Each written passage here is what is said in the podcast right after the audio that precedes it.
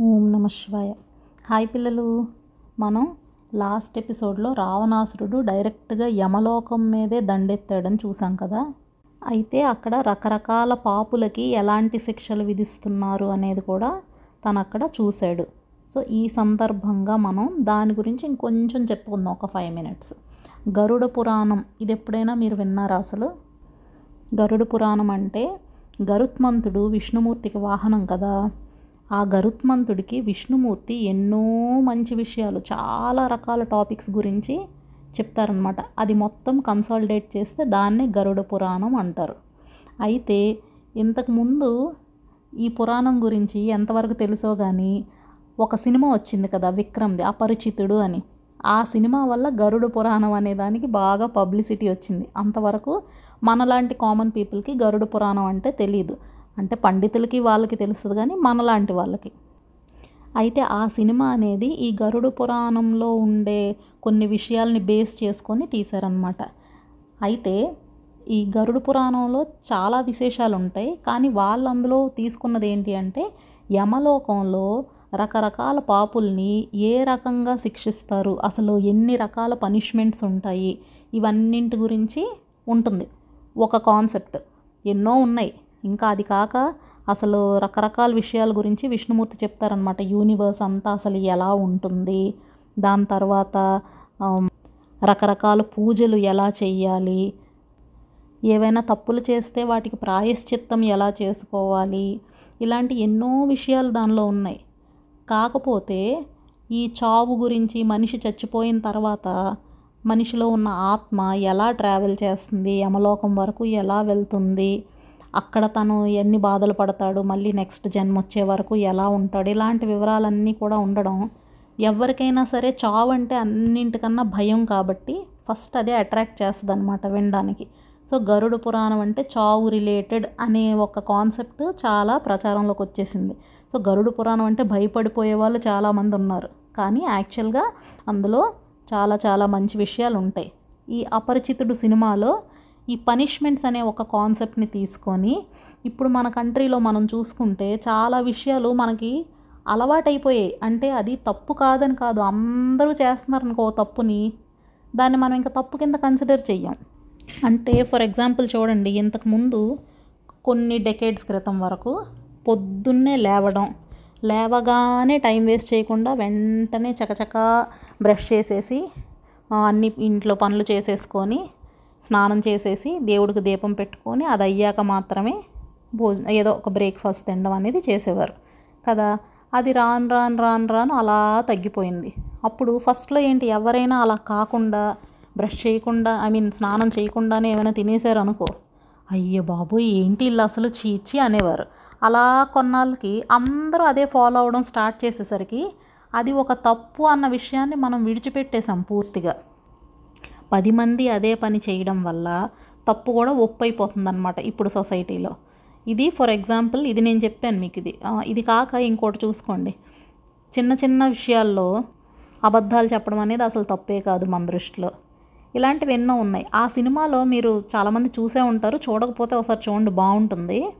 దానిలో ఒక మనిషి అంటే ఆ హీరో ఎలాగా అంటే ప్రపంచం అంతా కరెక్ట్గా ఉండాలని తను అనుకుంటాడు. మిగిలిన వాళ్ళందరూ కరెక్ట్గా లేరు. లేకపోవడం వల్ల ఏంటంటే తినందరినీ ఎదిరిస్తూ ఉంటాడు. అదేంటి అలా చేశారు? ఇది ఇలా కదా అవ్వాలి అలా కదా అవ్వాలని రూల్స్ చెప్తాడు. సో అప్పటికే అందరికీ ఫ్రీగా ఇలా ఇలాగా బ్రతికేయడం అంటే రూల్స్ ఫాలో అవ్వకుండా బ్రతికేయడం అనేది అలవాటు అయిపోయిన వాళ్ళందరికీ ఇతనే ఆడ్ మ్యాన్ లాగా కనిపిస్తాడు. అందరూ తప్పు చేస్తున్నారు అన్నట్టు ఉండదు. మేమందరం బాగానే ఉన్నాం. ఈయనే ఎందుకు మరీ చాదస్తంగా ఆలోచిస్తున్నాడు? మరీ ఇలా బిహేవ్ చేస్తున్నాడు? అన్నట్టు హీరోనే ఒక పిచ్చివాడిలాగా చూస్తారనమాట అందరూను. అది ఆ సినిమా కాన్సెప్ట్ అది. సో అందులో చెప్పేది అందులో ఆ హీరో ఫ్రస్ట్రేషన్ వచ్చి ఎవరైనా తప్పులు చేస్తుంటే వాళ్ళకి గరుడు పురాణంలో ఉన్న శిక్షల్ని తను విధిస్తూ ఉంటాడు. ఇది ఆ సినిమా కాన్సెప్ట్ చూడండి బాగానే ఉంటుంది. ఇప్పుడు మనం గరుడు పురాణం గురించి చెప్పుకుందాం. అంటే మొత్తం కాదు. మనం కూడా ఆ శిక్షల గురించే లైట్గా తెలుసుకుందాం. మీకు నేను ఇంతకుముందు చెప్పాను కదా మనం ఇక్కడ చచ్చిపోయిన తర్వాత మన శరీరాన్ని మనం ఇక్కడే విడిచిపెట్టేస్తాం. దాన్ని తీసుకెళ్ళి శ్మశానంలో దహన సంస్కారాలు చేసేస్తారు. అక్కడే కాలి బూడిదైపోతుంది. సో ఇప్పుడు వెళ్ళేది పైకి వెళ్ళేదానికి వేరే బాడీ ఏమీ లేదు కదా వెళ్తున్న ఆత్మకి. సో నరకలోకంలోకి వెళ్ళిన తర్వాత యాతన శరీరం అని ఒకటి ఇస్తారు. దీని గురించి మీకు ఆల్రెడీ నిన్న మొన్న చెప్పాను. సో ఈ యాతనా శరీరమే మనం చేసిన పాపాలన్నిటికీ పనిష్మెంట్స్ అనుభవించేదన్నమాట. అది చచ్చిపోదు. ఎన్ని నరకాలు ఎన్ని బాధలు పెడుతున్నా అది అలా అనుభవిస్తూనే ఉంటుంది. సో భూమి మీదే చాలా బెటర్. ఎవడన్నా నాలుగు సార్లు కత్తితో పొడిస్తే చచ్చిపోతారు. అక్కడ అలా కాదు. పొడిచిన తర్వాత కూడా బతికే ఉంటారు. మళ్ళీ పొడుస్తాడు మళ్ళీ పొడుస్తాడు. అలా జరుగుతూనే ఉంటుంది. ఆ హింస అలాగ అనుభవిస్తూనే ఉండాలి. సో పాపాల గురించి ఇప్పుడు చెప్తాను చూడండి. ఫస్ట్ది తామిశ్ర నరకం అని ఒకటి ఉంది. ఇక్కడ ఏంటంటే వేరే వాళ్ళ డబ్బుల్ని దొంగతనం చేసేవాళ్ళు. డబ్బులు అవ్వనివ్వండి వస్తువులు అవ్వనివ్వండి అలాగే వేరే వాళ్ళ భార్యల్ని అపహరించేవారు అంటే రావణాసురుడు లాంటి వాళ్ళు.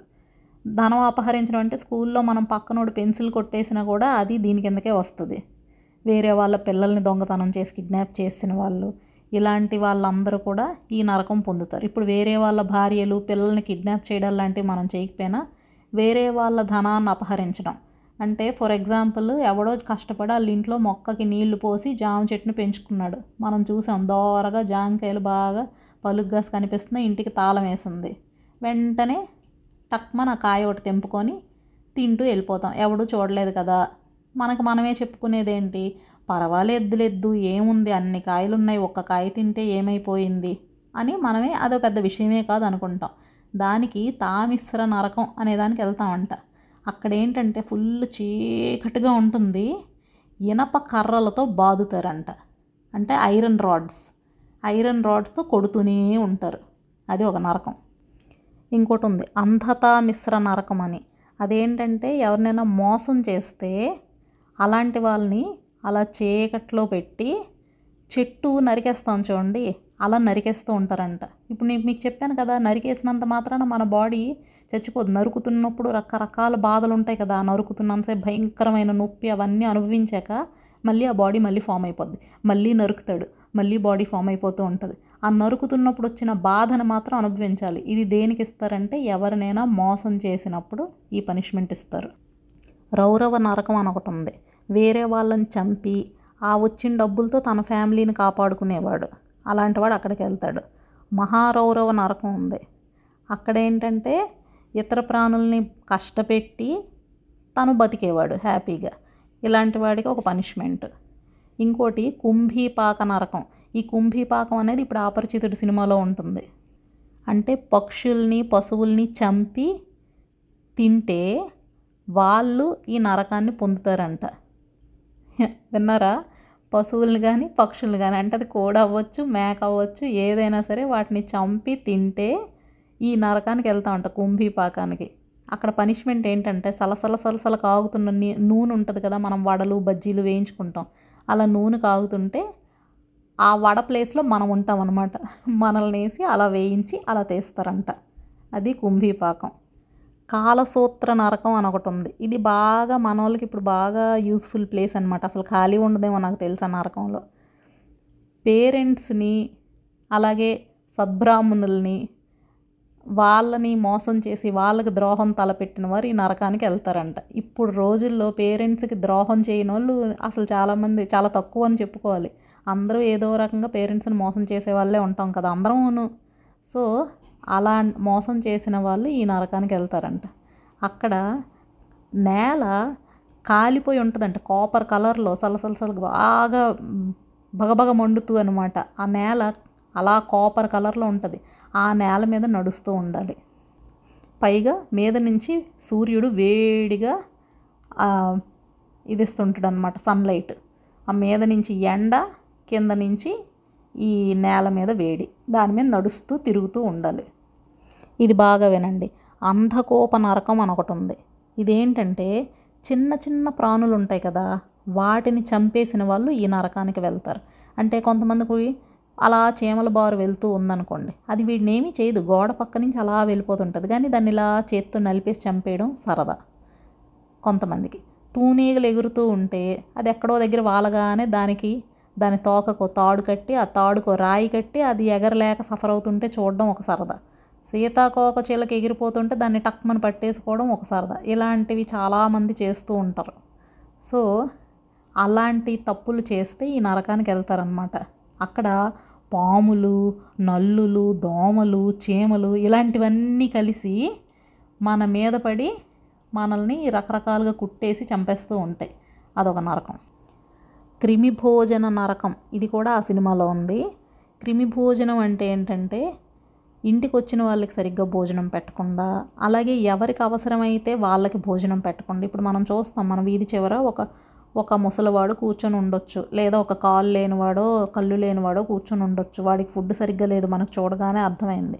మనం తినడమే ఫుల్గా పీకల దాకా తినేయడం కాకుండా మన గురించి కన్నా వాడి గురించి కొంత. నువ్వు వాడికి తీసుకెళ్ళి బిర్యానీ పెట్టక్కర్లేదు కానీ బేసిక్ ఫుడ్ ఏదైనా ఒకటి వాడికి నువ్వు ఇవ్వగలగాలి. అలా ఏమీ చూడకుండా ఆ వీళ్ళు ఇలాగే ఉంటారులే ఇంకా దానిలో ఒక వేదాంతం వీడు ఏ జన్మలో ఏ పాపం చేసాడో ఆఖరికి ఇలా అయిపోయాడు. నేను ఆ మంచి పుణ్యం చేశాను కాబట్టి నాకు మా ఇంట్లో మంచి ఫుడ్ దొరుకుతుంది అనుకోకూడదు. లేని వాడికి పెట్టగలగాలి. పెట్టకుండా తన కడుపు కోసం మాత్రమే ఆలోచించుకునేవాడు వాడికి నరకం అనమాట క్రిమి భోజన నరకం.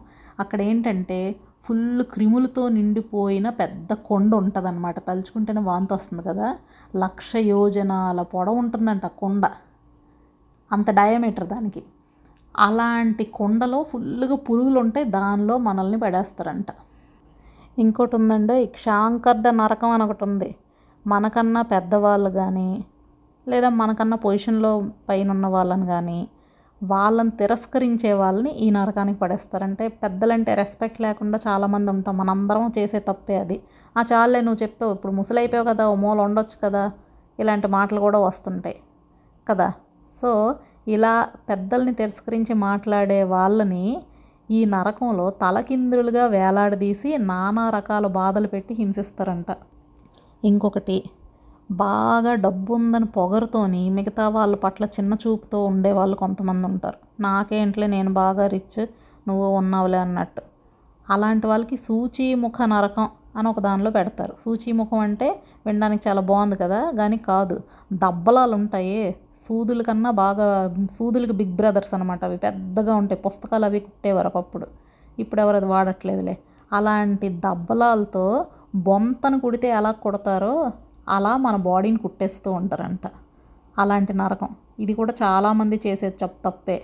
అంటే మన దగ్గర డబ్బు ఉండొచ్చు లేదా మన దగ్గర అందం ఉండొచ్చు లేకపోతే మన దగ్గర మంచి చదువు ఉండొచ్చు. ఎదుటోడికి అది లేదు మన దగ్గర అది ఉంది. వెంటనే ఈగో పొగరు అన్నీ వచ్చేస్తాయి అహంకారం అన్నీ వచ్చేస్తాయి కదా? అలాంటి వాళ్ళకి ఫ్యూచర్లో ఇలా దబ్బలంతో కుట్టేస్తారంట. అది పనిష్మెంట్. ఇంకా చాలా ఉన్నాయి కానీ ఇప్పటికే చాలా వైలెన్స్ ఎక్కువైపోయింది కాబట్టి ఇంకా చాలు. ఇవి ఎందుకు చెప్తున్నానంటే ఇవన్నింటి గురించి ఎప్పుడో మన పురాణాల్లోనే రాశారు. ఇవన్నీ జరగవు అని అనుకోవద్దు. ఇవన్నీ నిజంగా ఉన్నవే. ఏది కరెక్టా కాదా? ఇవన్నీ జరిగేయంట్లే వీటి గురించి మనం భయపడి ఇప్పుడు మన లైఫ్ని పెద్ద దానికి తగినట్టుగా ఎందుకు మలుచుకోవాలి అని అనుకోకండి. అది కరెక్టా తప్ప అని ఆలోచించకండి. దాని గురించి ఎక్కువ టైం వేస్ట్ చేయకండి. నిజమే. ఇవన్నీ నిజమే అని నమ్మండి. నమ్మి దానికి తగినట్టుగా ప్రవర్తించండి. అది. సో ఇప్పుడు గరుడు పురాణం పక్కన పెట్టి మన రామాయణం ఉత్తరాఖండంలోకి వద్దాం. రావణాసురుడు అక్కడికి వెళ్ళి ఇప్పుడు నేను చెప్పేనే ఈ రకరకాల నరకాలు ఇవి కాక ఇంకా ఎన్నో నేను చెప్పలేనివి చెప్పకూడనివి కూడా చాలా నరకాలు ఉన్నాయి. అవన్నీ చూసాడు ఆయన. చూసి ఆయనకి పాపుల్ని చూస్తే ఈయనకి బాధ వచ్చేసింది ఎందుకు చెప్పండి? ఎందుకంటే వీడు కూడా ఆ కేటగిరీయే. అమ్మ బాబు ఏంటి ఇలాగా? అంటే ఫ్యూచర్లో నా పరిస్థితి కూడా ఇదేనా అని తెలియకుండానే లోపల ఒక చిన్న భయం వస్తుంది కదా? వెంటనే అసలు వీడింతమందికి ఇన్ని రకాల బాధలు పెడతాడు. వీడు అక్కడ రకరకాల బాధలు అనుభవిస్తున్న పాపుల్ని వెంటనే తన బలపరాక్రమాలతో విముక్తి కలిగించాడంట. అంటే ఆ పనిష్మెంట్స్ని వెంటనే ఆపించాడు. అక్కడ యమకింకర్లు ఉంటారు కదా? వాళ్ళతో ఫైట్ చేయడం మొదలుపెట్టాడు. సో ఆ శిక్షలు ఆగిపోయేసరికి ఆ పాపులు ఎప్పుడు ఊహించని ఒక సుఖాన్ని క్షణకాలం పాటు అనుభవించారంట. హమ్మయ్య అని. సుఖం అంటే ఏంటి? ఒక కొరడా దెబ్బకి రెండో కొరడా దెబ్బకి మధ్యలో వచ్చిన చిన్న గ్యాపే సుఖం. అంతకుమించి సుఖం అంటే వేరే అప్పటికప్పుడు వాడికి ఏసీ తెచ్చి బిగించి లేదు ఏమీ లేదు. పనిష్మెంట్ ఇవ్వకుండా ఉండడమే ఒక సుఖంలా ఫీల్ అయ్యారు వాళ్ళ కాసేపు. అయితే యమదూతలు కూడా కోపగించుకొని ఎవడరా వీడని చెప్పి వెంటనే రావణాసుడితో యుద్ధం చేయడం మొదలుపెట్టారు. ఇప్పుడు రావణాసుడి తరపున కూడా బోల్డ్ సైన్యం వచ్చింది కదా. సో వాళ్ళు ఈ యమపటులు హోరహోరిగా యుద్ధం చేస్తున్నారు. సో రెండు వైపులా యుద్ధం జరుగుతుంటే యముడికి తెలిసింది ఇలా వీడొచ్చాడు ఇలా చేశాడు. వెంటనే యమధర్మరాజు కూడా యుద్ధానికి వచ్చారు. ఇద్దరూ మంచి హోరాహోరీగా పోరాటం చేస్తున్నారు. ఎవ్వరూ తక్కువ కావట్లేదు. అయితే మొత్తానికి కాసేపటికి యముడేసిన బాణాలకి రావణాసురుడు తట్టుకోలేకపోయాడు. ఎందుకంటే యముడంటే సామాన్యుడు కాదు కదా. అయితే రావణాసురుడు వెంటనే యముడి రథసారథిని దెబ్బతీశాడు. అప్పుడు యముడు ఇంకా లాభం లేదని కాలదండాన్ని తీసాడనమాట కాలదండంతో రావణాసుడి మీదకి వెళ్ళటానికి. ఆ కాలదండాన్ని చూస్తేనే మనుషులకు అసలు ప్రాణాలు ఆగిపోతాయి అన్నమాట. ఇంకా అది వచ్చి తాకితే ఇంకేం లేదు. గ్యారంటీ చావు అనేది గ్యారంటీ అనమాట సో దాన్ని చూస్తేనే మొత్తం అందరూ పారిపోతుంటారు. ఆ యముడు అలా కాలదండంతో నీ నిల్చుండేసరికి మొత్తం అందరూ పరుగులు లంకించుకోవడం మొదలుపెట్టారు. ఇంకా రావణాసురుడిని యముడు చంపడమే మిగిలింది పెండింగ్. ఈలోగా సడన్గా ఒక విచిత్రం జరిగింది. మీరు ఆలోచించండి ఏం జరుగుంటుందో. ఎందుకంటే రావణాసురుడు చావుని అందరూ కోరుకుంటున్నారు. దేవతలందరూ కోరుకుంటున్నారు. ఋషులందరూ కోరుకుంటున్నారు. అలాంటిది యముడు చంపడానికి రెడీ అయ్యాడు. నారదుడు కూడా అందుకనే కదా రావణాసుడిని ఇటువైపు డైవర్ట్ చేశాడు ఇవన్నీ చేయడానికి. సరిగ్గా ఆ టైంలో బ్రహ్మదేవుడు ప్రత్యక్షమయ్యాడు. ప్రత్యక్షమై యమధర్మరాజా నీ పరాక్రమం ఢోకా లేదు సూపర్ నువ్వు. నీ కాలదండంతో వాడిని ఈజీగా చంపేస్తావు. కానీ అతన్ని మనం చంపకూడదు. ఎందుకు అంటే నేను అతనికి వరం ఇచ్చాను. ఏంటని? దేవతల వలన మరణం ఉండకూడదు అని. మరి యమధర్మరాజు అంటే దేవతే కాబట్టి. మరి ఆ ఆ వరం పని చేయనట్టే కదా. సో నేను ఇచ్చిన వరం కరెక్ట్ అవ్వకుండా అయిపోతుంది. కాబట్టి నువ్వు దాన్ని భంగపరచకూడదు. ఇతను దేవతల వల్ల కానీ యక్షుల వల్ల కానీ ఇలా చాలామంది వల్ల చనిపోకుండా ఉండాలని వరం కోరుకున్నాడు కాబట్టి అది నెరవేరాలంటే నువ్వు నీ కాలదండాన్ని పక్కన పెట్టు ఉంటే మాత్రం అతను చచ్చిపోతాడు అని అన్నాడు. అప్పుడు యమధర్మరాజు అన్నాడు స్వామి నువ్వు మా అందరికీ ప్రభువువి. నువ్వేం చెప్తే మేము అది ఫాలో అవుతాం. కాబట్టి నేను ఈ కాలదండాన్ని ఉపసంహరిస్తున్నాను. వెనక్కి తీసుకుంటున్నాను. ఇప్పుడు నీకే నువ్వేమో వరాలు ఇచ్చేసావు. సో వాడు నా చేతిలో చావడు. ఇంకా నేను యుద్ధంకి దిగడం ఎందుకు అసలు? యుద్ధం చేయడం వల్ల నాకు వచ్చిందేముంది యుద్ధానికి వెళ్ళామంటే అవతల వాడిని చంపాలి లేదా మనం చచ్చిపోవాలి. అంతే కదా? ఇప్పుడు నాకు చంపగలిగే అవకాశం వచ్చి కూడా నేను చంపలేకపోతున్నాను నువ్వేమో వచ్చి అడ్డుపొల్లు వేసావు. ఇంకా నేను ఇక్కడ ఉండి చేసేదేముంది కాబట్టి నేను వీడికి కనిపించకుండా అదృశ్యం అయిపోయి వెళ్ళిపోతానని చెప్పి అక్కడ యముడు రథంతో అశ్వాలతో అన్నీ కలిపి అక్కడి నుంచి ఆన్ ద స్పాట్ మాయమే వెళ్ళిపోయాడు. సో అతను వెళ్ళిపోతే వెంటనే దశగ్రీవుడు ఓహో నేను యముడిని జయించాను. తనకు తానే అనౌన్స్ చేసేసుకున్నాడు. పుష్పక విమానం ఎక్కాడు యమలోకం నుంచి వెళ్ళిపోయాడు. ఇంక యమధర్మరాజు ఏంటి? మిగిలిన బ్రహ్మ మిగిలిన దేవతలు అందరూ వస్తారు కదా వాళ్ళందరితో కలిసి స్వర్గానికి వెళ్ళిపోయాడు. నారదుడు కూడా తన దారిని తను వెళ్ళిపోయాడు. సో ఇప్పుడు రావణాసురుడికి కొత్త ఉత్సాహం వచ్చింది. యమధర్మరాజును కూడా గెలిచేశాను. ఇంతకుముందు కుబేరుడిని గెలిచేశాను. ఇంకేముంది? ఇంక మిగిలిన వాళ్ళు ఇద్దరే సో రిటర్న్లో వస్తూ వస్తూ రసాతలానికి వెళ్ళాడు. రసాతలంలో నాగజాతి వారు దైత్యులు వీళ్ళు ఉంటారు అది వరుణుడు రక్షిస్తూ ఉంటాడు. సో ముందు అక్కడ వాసుకి అని పెద్ద పాము ఉంటుంది కదా వాసుకి పాలనలో భోగవతిపురం అని ఉంది. అక్కడికి వెళ్ళాడు. నాగజాతి వాళ్ళని కూడా గెలిచేశాడు. అక్కడి నుంచి మణిపురం వెళ్ళాడు. అక్కడ నివాత కవచులని రాక్షసులు ఉంటారనమాట వాళ్ళని యుద్ధానికి పిలిచాడు. సో వాళ్ళు కూడా చాలా వరాలు పొందిన వాళ్ళే. సో రెండు వైపులా యుద్ధం గట్టిగా జరుగుతుంది. వన్ ఇయర్ చేశారు యుద్ధం. ఎంత చేసినా కూడా ఎవరికి గెలుపు లేదు ఓటమి లేదు. ఈలోగా మళ్ళీ బ్రహ్మదేవుడు గబగబా ఒక విమానం ఎక్కి వచ్చాడనమాట. వచ్చి ఆ నివాత కవచుల దగ్గరికి వెళ్ళి వాళ్ళతో చెప్పాడు. ఈ యుద్ధం ఇంకా ఇలా కంటిన్యూ అయితే చాలా కష్టం కానీ ఇప్పుడు అతను తక్కువ వాడు కాదు మీరు తక్కువ వాళ్ళు కాదు. ఈ యుద్ధం ఇక్కడ కాపేసి ఇద్దరు ఫ్రెండ్షిప్ చేసుకోండి మైత్రి చేసుకోండి అలా అయితేనే రెండు వైపుల వాళ్ళకి బెనిఫిట్ ఉంటుంది అని చెప్పాడు. అప్పుడు వాళ్ళిద్దరు ఇప్పుడు వీళ్ళకేం శత్రుత్వం లేదు కదా. కేవలం రాజ్యాన్ని గెలవాలి అని తప్పితే ఒకళ్ళ మీద ఒకరికి పర్సనల్ గ్రడ్జ్ ఏమీ లేదు. ఓకే అని చెప్పి వెంటనే వాళ్ళిద్దరూ అగ్నిసాక్షిగా మైత్రి చేసుకున్నారు. మనం ముందు చూసాం కదా రాముడును సుగ్రీవుడు ఎలా అయితే అగ్నిసాక్షిగా ఫ్రెండ్షిప్ చేశారో సేమ్ అలాగే వీళ్ళు ఇప్పుడు చేశారు. సో ఇప్పుడు రెండు వైపులా ఫ్రెండ్స్ అయిపోయారు. సంవత్సరం నుంచి యుద్ధం చేస్తున్న వాళ్ళంతా ఫ్రెండ్స్ అయిపోయారు. సో ఇప్పుడు సంవత్సరం పాటు అక్కడ యుద్ధం చేసిన వాడు ఇప్పుడు అక్కడ ఇంకొక సంవత్సరం గడిపాడు. ఎలాగా? అతిథి సత్కారాలతో. ఇప్పుడు వాళ్ళిద్దరూ ఫ్రెండ్స్ కాబట్టి ఇతనికి అన్ని రకాల మర్యాదలు చేసి అక్కడే ఉంచారు. వన్ ఇయర్ హ్యాపీగా గడిపాడు. అసలు లంకా నగరంలో ఉన్నప్పుడు కన్నా ఇక్కడే ఎంతో సంతోషంగా ఉన్నాడంట. అంత హ్యాపీగా వీళ్ళంతా కలిసిపోయారు. ఇప్పుడు ఆ నివాత కవచులు నూరు మాయా విద్యలు ఈ రావణాసుడికి నేర్పించారంట. ముందే రాక్షసుడు. ఆల్రెడీ వరాలు ఉన్నాయి ఇంకా వీళ్ళు కొన్ని మాయా విద్యలు నేర్పించారు అతనికి.